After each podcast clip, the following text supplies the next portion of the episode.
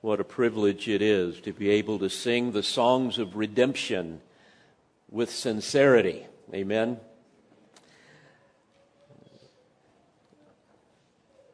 As we continue to examine the epistle to the Hebrews, we find ourselves this morning in chapter 11 once again, and we will be looking at verses 30 and 31.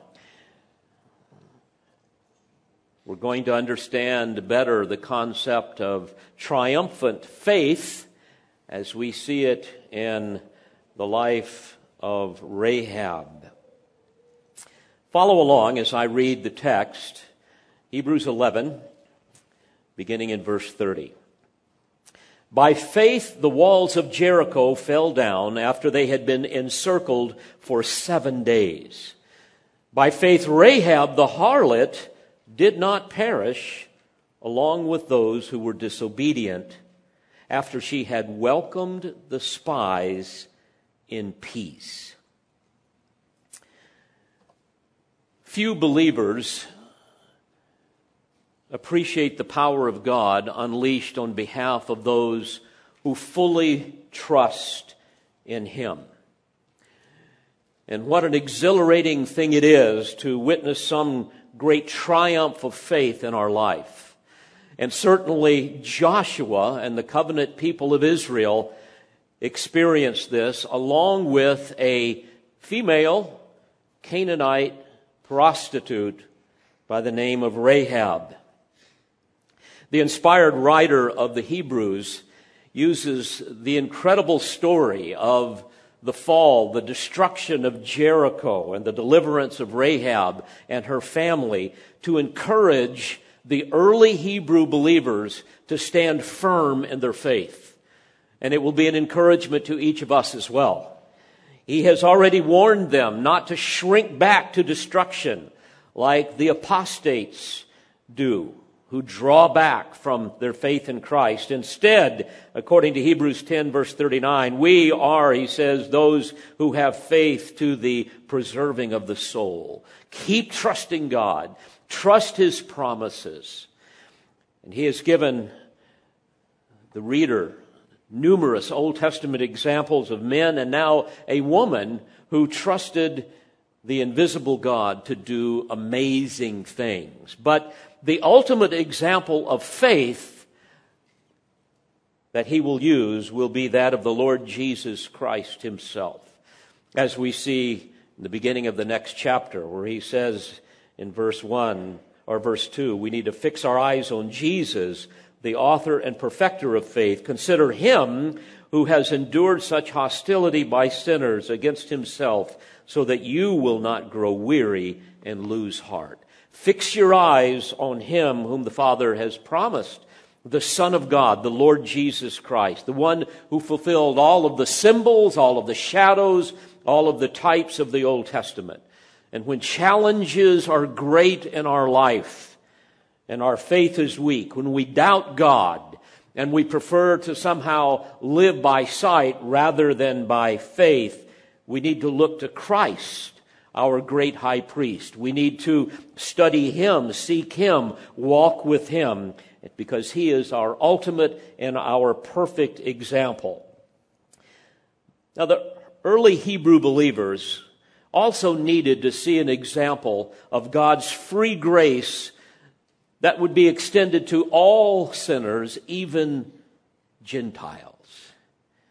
They needed to be reminded of the amazing power of regeneration that produces triumphant faith. And by examining the historical context of these two verses, especially as they relate to Rahab, we will see these things illustrated.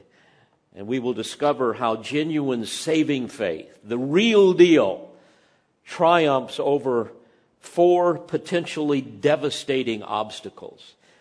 It triumphs over unbelief, over sin, over peer pressure, and over fear. And like the early saints, we all struggle with these issues. And as we will see, the remedy in every case is faith, trusting completely in what God has said, obeying Him, believing Him, knowing that he can be trusted to do all that he has promised. And frankly, that requires having a right understanding of biblical theology. If you do not understand sound doctrine and you have really bad theology that seems to be breeding like fruit flies today, then you're going to be in trouble. So let's begin. Notice in verse 30 again, by faith, the walls of Jericho fell down after they had been encircled for seven days.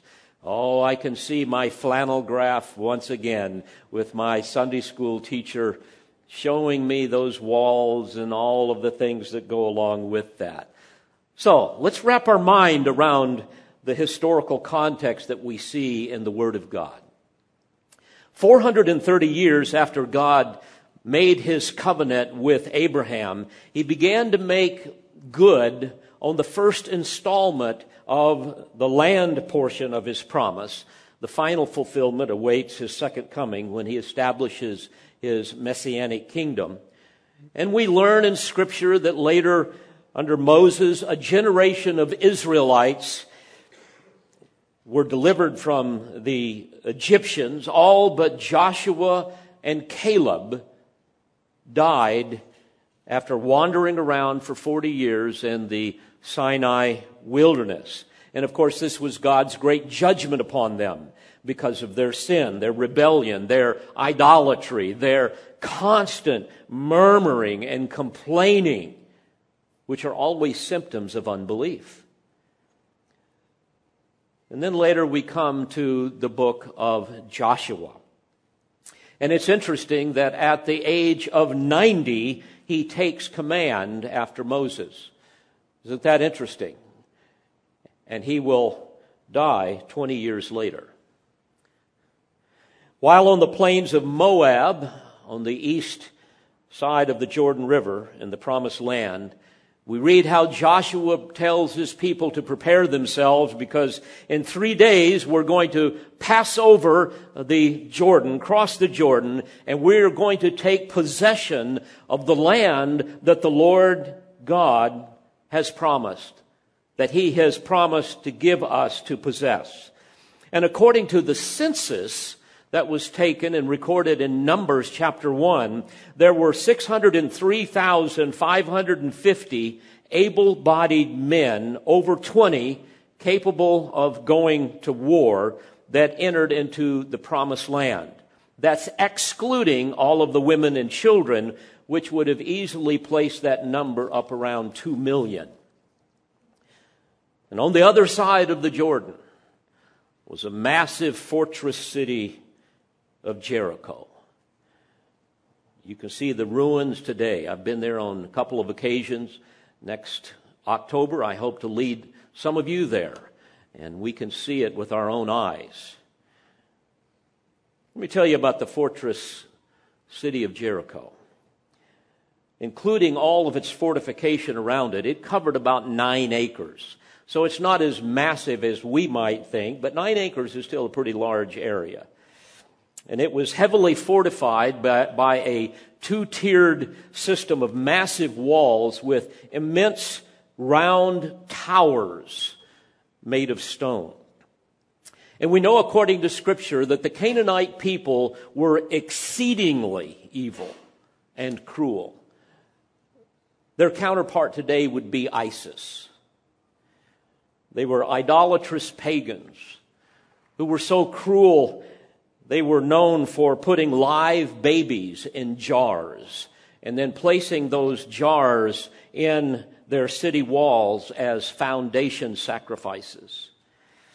They were also known for their gross immorality and for their sexual perversions. They were so wicked and the scripture says the land is so defiled that according to Leviticus 18, God used his people to bring judgment upon them, quote, so the land would spew out its inhabitants.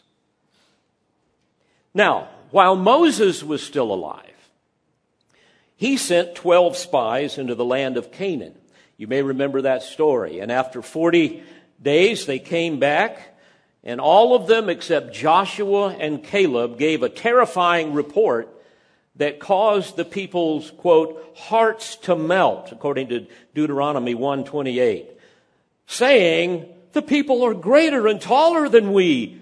The cities are great and fortified up to heaven. And besides, we have seen the sons of the Anakim there. Now, the Anakites were, quote, great and tall warriors, Uh, much bigger than the Israelites, and they were greatly to be feared because of their military prowess. And in verse 29 of Deuteronomy 1, we read how Moses admonished the spies and told the people, he said, Do not be shocked nor fear them. The Lord your God who goes before you will himself fight on your behalf, just as he did for you in Egypt before your eyes. And he gave other illustrations of that, of how the Lord fought for them. But then in verse 32, he says this, But for all this, you did not trust the Lord your God. And it was for this reason, their lack of faith, that an entire generation would not be allowed to enter into the promised land. But as we come to the entrance into the land, we know that by now all of these people are dead, so this is the second generation that is about to cross the river Jordan, which would have been a huge test of faith. And then once you get across Jordan, you've got the fortress city of Jericho and the Canaanites. I have to pause for a moment. Have you ever noticed that often when God performs some great work of deliverance in our life, and we think all is going well, all of a sudden, bam, there's the River Jordan, there's the, some great fortress city. There's something else that he places that seems to be an insurmountable obstacle. I've seen this many times when people first come to Christ. They come to Christ, they trust God for his promise, they experience the miracle of the new birth, and then suddenly they're faced with a Jericho. Why does God do that? Because he wants to give us another opportunity to trust him, another opportunity for us to see how he can prove himself powerful on our behalf and strengthen us and therefore open up the floodgates of blessings. This is why in James 1 in verse 2, you remember that great text. It says, Consider it all joy, my brethren, when you encounter various trials, knowing that the testing of your faith produces endurance. And let endurance have its perfect result so that you may be perfect and complete, lacking in nothing. So as we look at the story, we see, first of all, that genuine faith triumphs over unbelief. Now, let me set this up for you. Can you imagine what would have been going through your mind if you were Joshua or if you were part of the Israelites with your family You've been wandering around all these years, and now you've got the Jordan to cross, and then you've got Jericho. I'm sure that they were saying something like this God, unless you do something, we are doomed. How are we possibly going to cross this big river with all of our people, all of our possessions? Lord, this is completely outside the realm of our understanding, certainly outside the realm of our ability. And then once we get across the Jordan, we've, we've got to conquer these people. We, we've got to fight against that fortified city of Jericho, against those mighty, those cruel warriors. God, there is no way that we can possibly do this but we are going to trust you. We believe in your promises. We have experienced your power in the past and your protection in the wilderness. So here goes. And it's interesting as we look at the text, we see that there was no complaining with the people no doubting among the Israelites. In fact, as they were preparing to cross the Jordan, here's what they said to Joshua, recorded in Joshua 1, beginning in verse 16. All that you have commanded us, we will do. And wherever you send us, we will go. Just as we obeyed Moses in all things, so we will obey you. Only may the Lord your God be with you as he was with Moses. Anyone who rebels against your command and does not obey your words and all that you command him shall be put to death. Only be strong and courageous. Now, we know according to Scripture that just before they were to cross, Joshua sent two spies into the land to scope it out. Kind of a marine reconnaissance type of mission. And they were especially supposed to scope out the city of Jericho.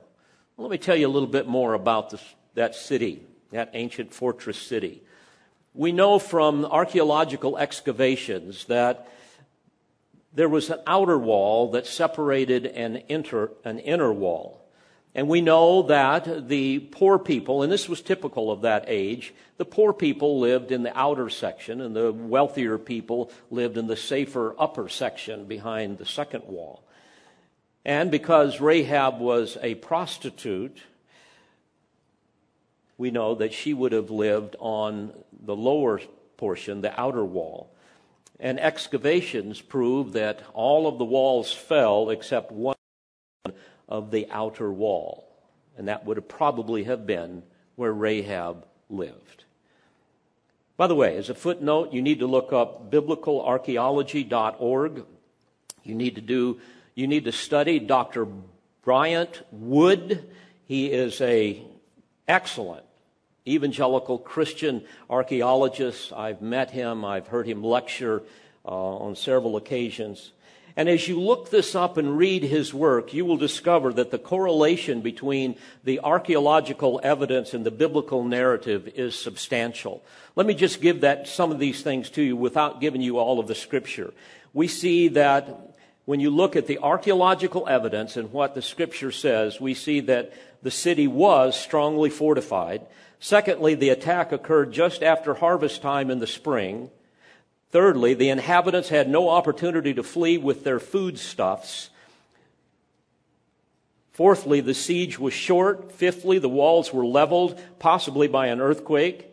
And then also the city was not plundered, the city was burned, and we see that a short stretch of the lower city wall did not fall. That was probably Rahab's house, which, interestingly enough, um, it, was uh, only a short distance to the hills of the Judean wilderness where the spies we know hid for three days, according to Joshua 2.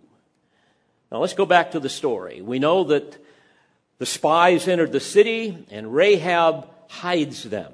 We know that some people saw these guys come in, curious what's going on because they know the Israelites are coming. They go and tell the king of Jericho, and he confronts her, and she says that uh, those, they, those, guys left uh, right after, uh, or right as the gate was about to be closed. And so you better hurry up if you're going to catch them. But she hid them in stalks of flax that she had on her roof. Now let's pause for a second here.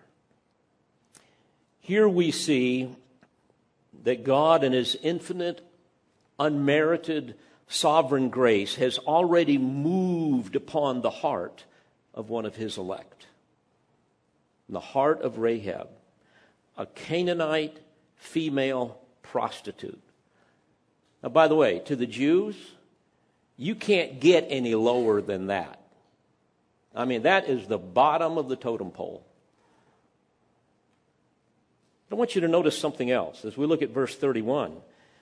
We see by faith Rahab the harlot did not perish along with those who were disobedient. This indicates that somehow, we don't know how, God had extended some mercy to the people of Jericho. But the only one that trusted in him for salvation was Rahab. To help us understand this more, we can go to Joshua chapter 2 beginning in about verse 9, we read how Rahab said to the men, to the spies, I know that the Lord has given you the land, and that the terror of you has fallen on us, and that all the inhabitants of the land have melted away before you. For we have heard how the Lord dried up the water of the Red Sea before you when you came out of Egypt, and what you did to the two kings of the Amorites who were beyond the Jordan, to Sihon and Og, whom you utterly destroyed. When we heard it, our hearts melted and no courage remained in any man any longer because of you. For the Lord your God, He is God in heaven above and on earth beneath. Now therefore, please swear to me by the Lord, since I have dealt kindly with you, that you also will deal kindly with my father's household, and give me a pledge of truth, and spare my father and my mother and my brothers and my sisters, with all who belong to them, and deliver our lives from death. So the men said to her, Our life for yours if you do not tell this business of ours. And it shall come about when the Lord gives us the land that we will deal kindly and faithfully with you. Now, because she lived on the outer wall, she let the men down through her window, probably on some kind of a rope. And the men told her to take a scarlet thread and hang it from her window as a sign that her house would be spared. And she was allowed to have her father and her mother and, and all of the siblings, all of the household, so to speak, to be with her so that they could be spared as long as they were in her house. Very important. This is so precious to me as I think about it. I mean, the story is fascinating in and of itself, but to think that Rahab believed God. We read her profession there in verse 11 of Joshua 2. She says, For the Lord your God, He is God in heaven above and on earth beneath. So when the spies came in, she was already trusting in Yahweh. Unlike the rest who, although they were terrified, decided they were going to fight against him. That's the insanity of sin, isn't it? But not only did Rahab's faith conquer unbelief, so too did that of Joshua and the Israelites. Think about it. First, you have to cross the Jordan. And we know from the biblical record that it was at flood stage at this time of year. By the way, that's the way God likes it, right? I mean, none of this drought and a little trickling stream. No, no, no, no. Let's have a flood stage. And we know that they carried the Ark of the Covenant in preparation to cross it. That we are told that the people had to stay 1,000 yards behind the Ark. And of course, the Ark was symbolic of the Lord's presence before his people. And as we read the biblical narrative, we see that the priests, when they came to the brink of the Jordan, they were supposed to stand perfectly still to hear the word of the Lord and to allow representatives from each of the 12 tribes to come up and gather at the site. Now, mind you, you've got a couple of million people here. They were to come up and behold what was about to happen. And in Joshua chapter 4 and verse 15, we read this Then the feet of the priests bearing the ark were dipped in the brink of the water. Now, the Jordan overflows all its banks throughout the time of harvest. The waters coming down from above stood and rose up in a heap very far away. The text goes on to say, And the people passed over opposite Jericho. And all Israel was passing over on dry ground until all the nation finished passing over the Jericho. What an amazing story. It's astounding, isn't it? And I find it fascinating that the Lord didn't part the waters in advance. You know, hey, Lord, would you give us, you know, maybe 100 yards to see what's happening here? No, I'm not going to do it until you exercise your faith. It's one thing to talk about faith, it's another thing to act on it, isn't it? So when their feet touched the water, that's what happened. He wanted them to walk by faith, not by sight. Can you imagine a better illustration of that? And that's what happened. Now, I've seen the ruins of Jericho. And from there, you can easily see the Jordan. So, can you imagine what it would have been like to be in Jericho, knowing who the Israelites were, hearing about what their God had done, and then all of a sudden you look out at a distance and it would have been hard to actually see the water because it's a bit far, but they might have. But certainly they could see all of these Israelites coming towards them. I mean, that adds new fear or, or new meaning to the word fear, doesn't it? To terror. Now, of course, God had a great military strategy to defeat this city. Let me tell you what the typical strategy would be. And there's many places where you see what happened in what's called siege warfare.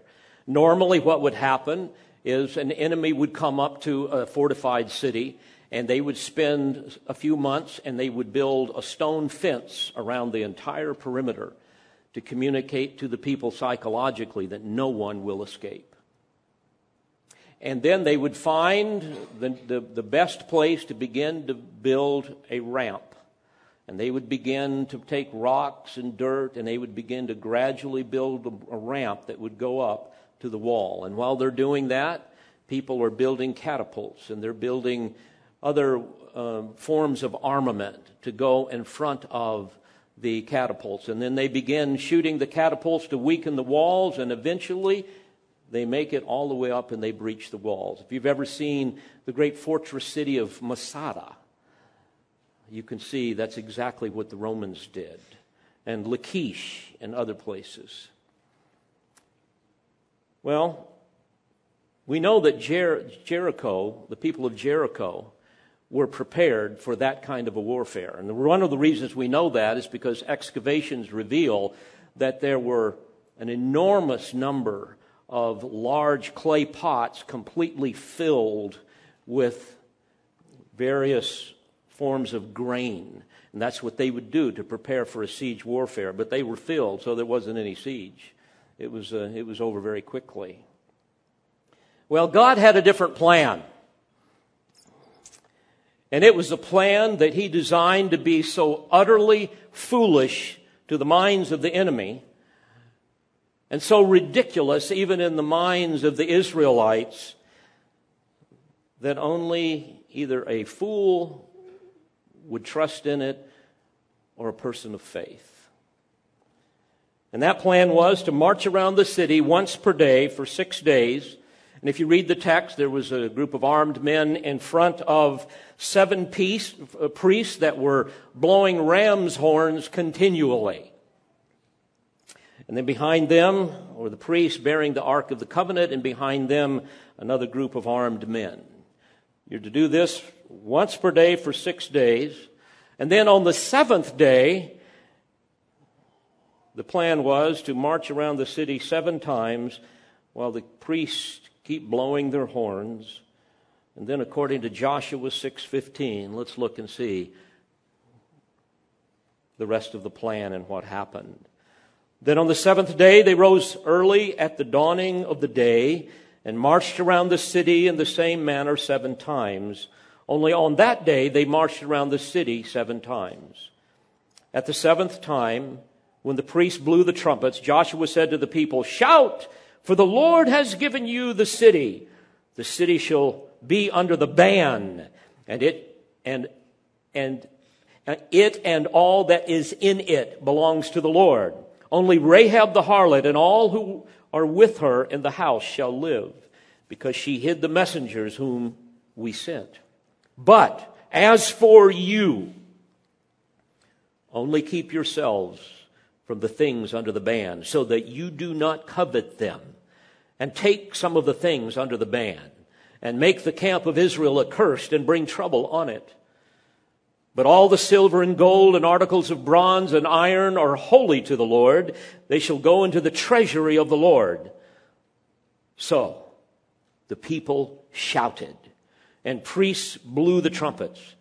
And when the people heard the sound of the trumpet, the people shouted with a great shout, and the wall fell down flat, so that the people went up into the city, every man straight ahead, and they took the city.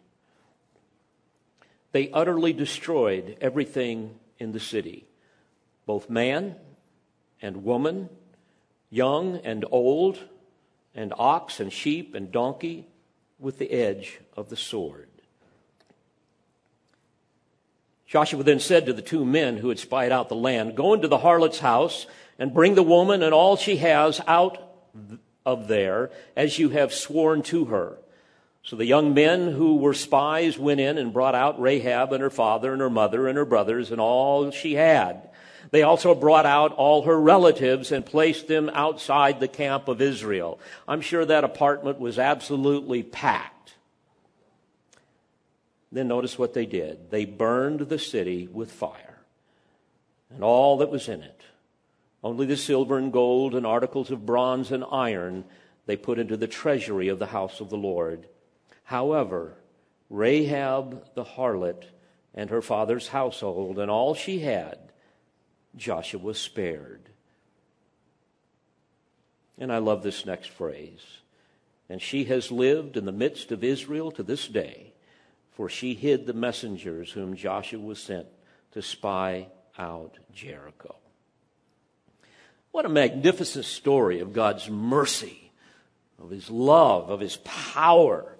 I think of 1 Corinthians 1, where the Apostle Paul tells us how God loves to use the, the foolish and the weak to confound the wise and the strong, so that no man can boast. Let the one who boasts, what does he say? boast in the Lord. Dear friends, what seems impossible to us is nothing more than an opportunity for God to put His power and His glory on display. And that's why He often brings these types of things into our life. And what a powerful reminder to the first century Hebrew believers and the almost believers who read this epistle for the first time a reminder to them to take God at His word. He can be trusted here. Even when your family and all of your friends say that all of this is utter foolishness, displacing your faith in Christ, even when they say, my, it is so stupid to think that all of the promises that the Father gave to Abraham are now being fulfilled in a carpenter's son from Nazareth? who was crucified by the Romans? Because he claimed to be king of the Jews? Are you kidding me? You're going to place your faith in him? That's as stupid as marching around Jericho blowing ram's horns. Oh, you get the point? You see, the danger for them was this it was so much easier for the Jewish people to walk by sight rather than by faith. Walk by sight according to the familiar old covenant, where you can kind of earn your salvation through your works, rather than trusting exclusively in the promises of the new covenant and being saved by grace alone, through faith alone, in Christ alone. So, in the life of Joshua and the Israelites and Rahab, we see how genuine faith first of all, triumphs over unbelief. But I want to focus for a few minutes primarily on Rahab. And, and, what a trophy of God's unmerited and free grace she is. Secondly, we see in her life that faith triumphs over sin. Now, like every prostitute, Rahab was a woman ruled by the fiery passions of sexual lust. I've worked with literally hundreds of people like this over the years. And I've observed that the temporary euphoria of sexual immorality is always followed by an ever growing sense of guilt and shame. And many times it's accompanied by sexually transmitted diseases, and every imaginable misery that can come into a person's life. Yet here's a woman who had faith in the sanctifying power of the one true God. A God who would not only deliver her physically from death, but also deliver her from the bondage of her sin. A God who would forgive her and sanctify her and free her from the bondage of her hideous lusts. So she trusted in a merciful God to receive her unto himself, to cleanse her, to change her. Folks, I hope all of you have experienced that miracle as well the miracle of the new birth. Rahab became a new creature in Christ, saved on credit, didn't understand who Christ was. She was saved by grace through faith. And God delivered her from her debauchery and gave her a pure heart that longed for holiness. Dear sinner, if you think that somehow you are too sinful for God to save, then I wish you would look at Rahab. And take comfort knowing that there is no sin greater than God's grace. In fact, it is the height of arrogance to assume otherwise. When you look at yourself and you see a great sinner, you need to look at Christ and you will see an infinitely greater Savior. And that's the whole point of this incredible, real, true story. No matter who you are or what you have done, God's grace is greater than all of your sin. And your acceptance before a holy God is based solely upon the finished work of the Lord Jesus Christ. It's based upon His blood and His righteousness. And perhaps this is even symbolized in the scarlet thread that she hung from her window to be used as a sign of her deliverance. Like the painting of blood in the doorposts and lintels of the Israelites is a sign for the Lord to pass over their house in his judgments. By the way, it's interesting that in both cases, those protected were not, under any circumstance, to venture outside their houses. And in both cases, spared those who believed in his word, people of faith, both Jew and Gentile. We also see, by the way, the, the scarlet cord in Genesis chapter 38, verses 28 and verse 30. It's in the story you will recall of, of Judah's daughter in law, Tamar, another immoral woman, a woman who wrapped a scarlet cord around the wrist of her twin boys as or, one of her twin boys as he was being born, um, a son named Zerah, who, interestingly enough, is remembered in Jesus' genealogy in Matthew chapter 1. And what an amazing testimony of God's saving grace to see how Tamar and Rahab are both listed as two of four foreign women in the same genealogy of Christ. Intriguing, isn't it? Two women, both foreigners, both social outcasts, both prostitutes and both in possession of a scarlet cord. And both in the providence of God became part of the lineage of the very one who gave his life for them. As you may know, Rahab later became the mother of Boaz, who married Ruth, who was the great grandmother of David and therefore an ancestor of Jesus. Isn't that just an amazing testimony of God's marvelous grace? Sanctifying grace, grace that radically changes, grace that triumphs over sin. And folks, you must understand that no man comes to Christ in genuine saving faith and remains unchanged. All who come to tr- Christ are radically changed.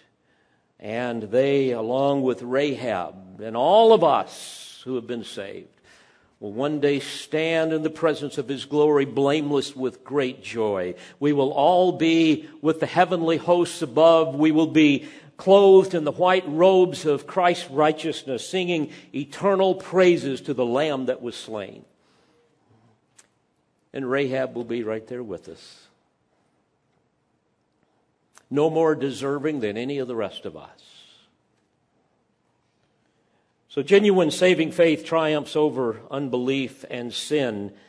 But thirdly, it triumphs over peer pressure. And you all know what peer pressure is it's when your attitudes and your values and your behaviors conform to those around you, people that you have given somehow great power, great influence. I want you to think about it. Again, the Canaanites were aware of what had happened 40 years ago in Egypt. They were aware of the parting of the Red Sea, the destruction of Pharaoh's army. In, in those days, it would have been like, uh, shall we say, uh, another group of people being aware of the fall of the United States of America, because Egypt was the great power of that day. And again, in Joshua 2 9, we read, The terror of you has fallen on us, because all the inhabitants of the land have melted away before you. For we have heard how the Lord dried up the water of the Red Sea before you when you came out of Egypt, and what you did to the kings of the Amorites and who were beyond the Jordan, to Sihon and Og, whom you utterly destroyed. When we heard it, our hearts melted, and no courage remained in any man any longer because of you. And again, what an amazing thing is to think that despite being terrified, rather than humbling their hearts in repentant faith and worshiping the one true God, they decide to fight against him. Again, what an amazing picture of unbelief.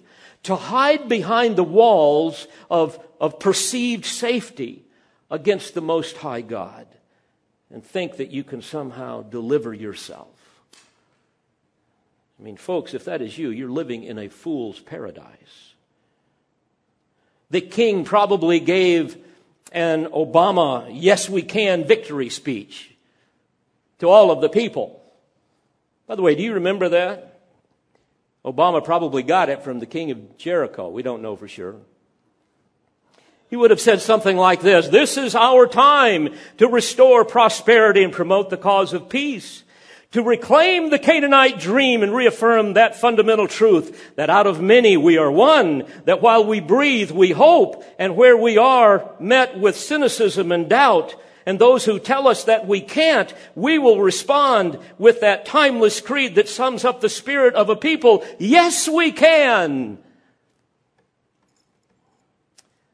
And all the naive people of Jericho bought it, except Rahab the harlot she was willing to go against the national fervor, against her countrymen. And by faith, she could see that there was something far greater than being a Canaanite. She wasn't fooled by the soaring rhetoric that I'm sure must have taken place. She didn't join in with the millions of lemmings that were about to walk over the cliff together. Now, what's interesting is, although there is no indication that she had anything more than just a general knowledge of Yahweh, of the God of Israel, that she, there's no indication she had any, any grasp of God's covenantal promises, no understanding of, of any theology. Nevertheless, she had been given the gift of faith. And she acted upon what she knew to be true. And what a great example of James' warning that faith without works is what? It is dead. Remember in James 2:25 he uses Rahab the harlot who received the messengers and sent them out by another way. He uses uses her as an example of a man being justified by works, that is, being proven to be righteous because of the works that he does. Having a determined, faithful willingness to obey God. That's what proves genuine saving faith. Folks, please understand this.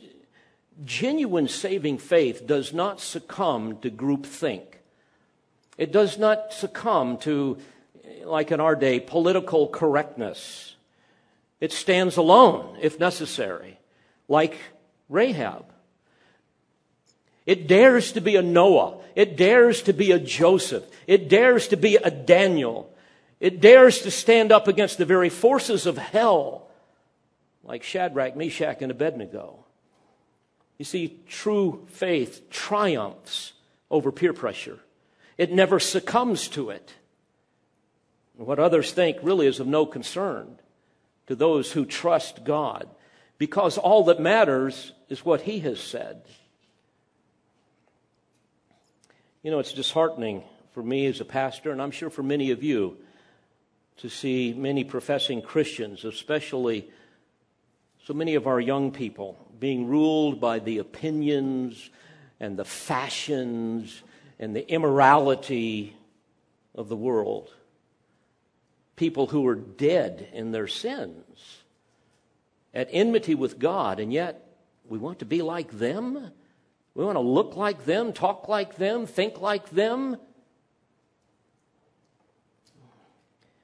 This was a danger the Apostle Paul warned about in Romans 12. Remember in verse 2 do not be conformed to this world Literally meaning, do not allow the world to shape you into its image without you even realizing it's happening, but rather be transformed by the renewing of your mind. Now, folks, make no mistake, as Christians, we are going to spend our entire life swimming upstream against the world. That's the reality of living in this fallen world. But know this only dead fish float downstream, right? It's the live, healthy fish that swim upstream. Now, can't you just hear the laughter and the scorn of the Jerichoites as they watch the Israelites marching around their city with seven priests blowing ram's horns. By the way, have you ever heard those things? I've got some. I've blown them. Man, when I blow it, every dog in the county starts howling. I mean, they're, they're, they're just weird sounding things. I'm sure they're looking down, laughing, saying, Look at those little clowns. I mean, what idiots. These people are mad. What, do they think we're going to surrender? What are they doing? Bunch of slaves that have come out of Egypt, they don't have a clue how to defeat us.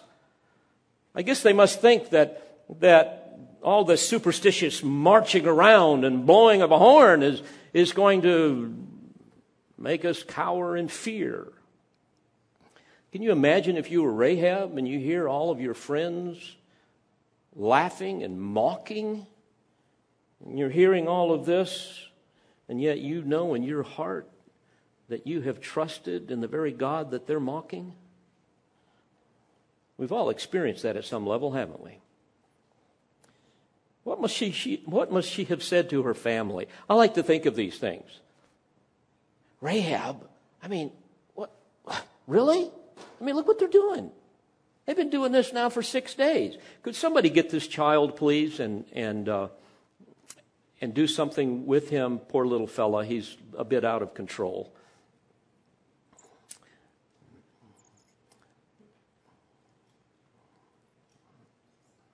Thank you, Debbie. I appreciate that very much. And I think we all do. So if you're her family, you're saying, Rahab, really? This God is going to save us? We don't understand. Listen to what everybody's saying. So you have to ask the question how on earth could Rahab possibly have stayed so committed? And, folks, the answer is this God had given her the gift of faith. This is not something you conjure up with your own willpower, this is a gift from God. She had the assurance of things hoped for, the conviction of things not seen. Reminds me of Martin Luther, who about 500 years ago said this when he was called before the Holy Roman Emperor Charles V, remember at the Diet of Worms, to defend his faith, he said, quote, unless I am convinced by the testimony of the Holy Scriptures or by evident reason, for I can believe neither Pope nor councils alone, as it is clear that they have erred repeatedly and contradicted themselves, I consider myself convicted by the testimony of Holy Scripture, which is my basis. My conscience is captive to the Word of God. Thus I cannot and will not recant because acting against one's conscience is neither safe nor sound. God help me. Amen. Oh, dear friends, may we all be willing to stand alone, to not yield to groupthink, to not join in with all of the people that that seem to think one way, and if you don't think their way, you're all kinds of names. Don't fall for that. We need to enter through the narrow way that leads to eternal life, not the broad way that leads to destruction. And finally, in closing, we see that faith triumphs over fear. Think about this. She placed her faith and the spies before, or in, in God and Yahweh before the spies even showed up. And that risked her life. Can you imagine what they would have done to her if they would have caught her? So she willingly took them in, knowing that her treason could cost her life. Why did she do that? Because by faith she feared God, not man. There are people coming to faith, dear friends, all over the world today. And as they come to a saving knowledge of Christ, their lives are placed in jeopardy. It's costing them their family, their friends, their careers, even their life. And certainly, this was the great concern for those early Hebrews who first read this letter. And this is why this is such an encouragement. Moreover, to be reminded of God's unmerited free grace that he extended even to a female Canaanite prostitute. Like Moses, she was willing to endure the ill treatment with the people of God than to enjoy the passing pleasures of sin. So, for this reason, verse 31 by faith, Rahab the harlot did not perish along with those who were disobedient after she had welcomed the spies in peace. My friend, if you don't know Christ, I plead with you today to place your faith in him. Don't be like those standing on the walls of Jericho mocking the one true God. Rather, trust in his unfailing mercy and grace and love for you as a sinner. And for those of us who know and love Christ, I hope that you will be encouraged. I hope that you will take comfort knowing that God uses sinful, ordinary people to do extraordinary things. Isn't that great? Sinful, ordinary people like Rahab, like me, like you. And we need to dare to be a Rahab, to trust God and act upon the faith that He has given us, and then watch God do great and magnificent magnificent things. And I would challenge you this week to trust God for some remarkable thing in your life. Trust Him to do something. Cry out to Him and ask Him to give you the faith of Joshua, the faith of the Israelites, the faith of Rahab. To trust in him, come what may. And then with the psalmist, we can say, as in Psalm 73 25, Whom have I in heaven but you? And besides you, I desire nothing on earth. My flesh and my heart may fail, but God is the strength of my heart and my portion forever. For behold, those who are far from you will perish. You have destroyed all those who are unfaithful to you. But as for me, the nearness of God is my good. I have made the Lord God my refuge, that I may tell of all your works. Let's pray together.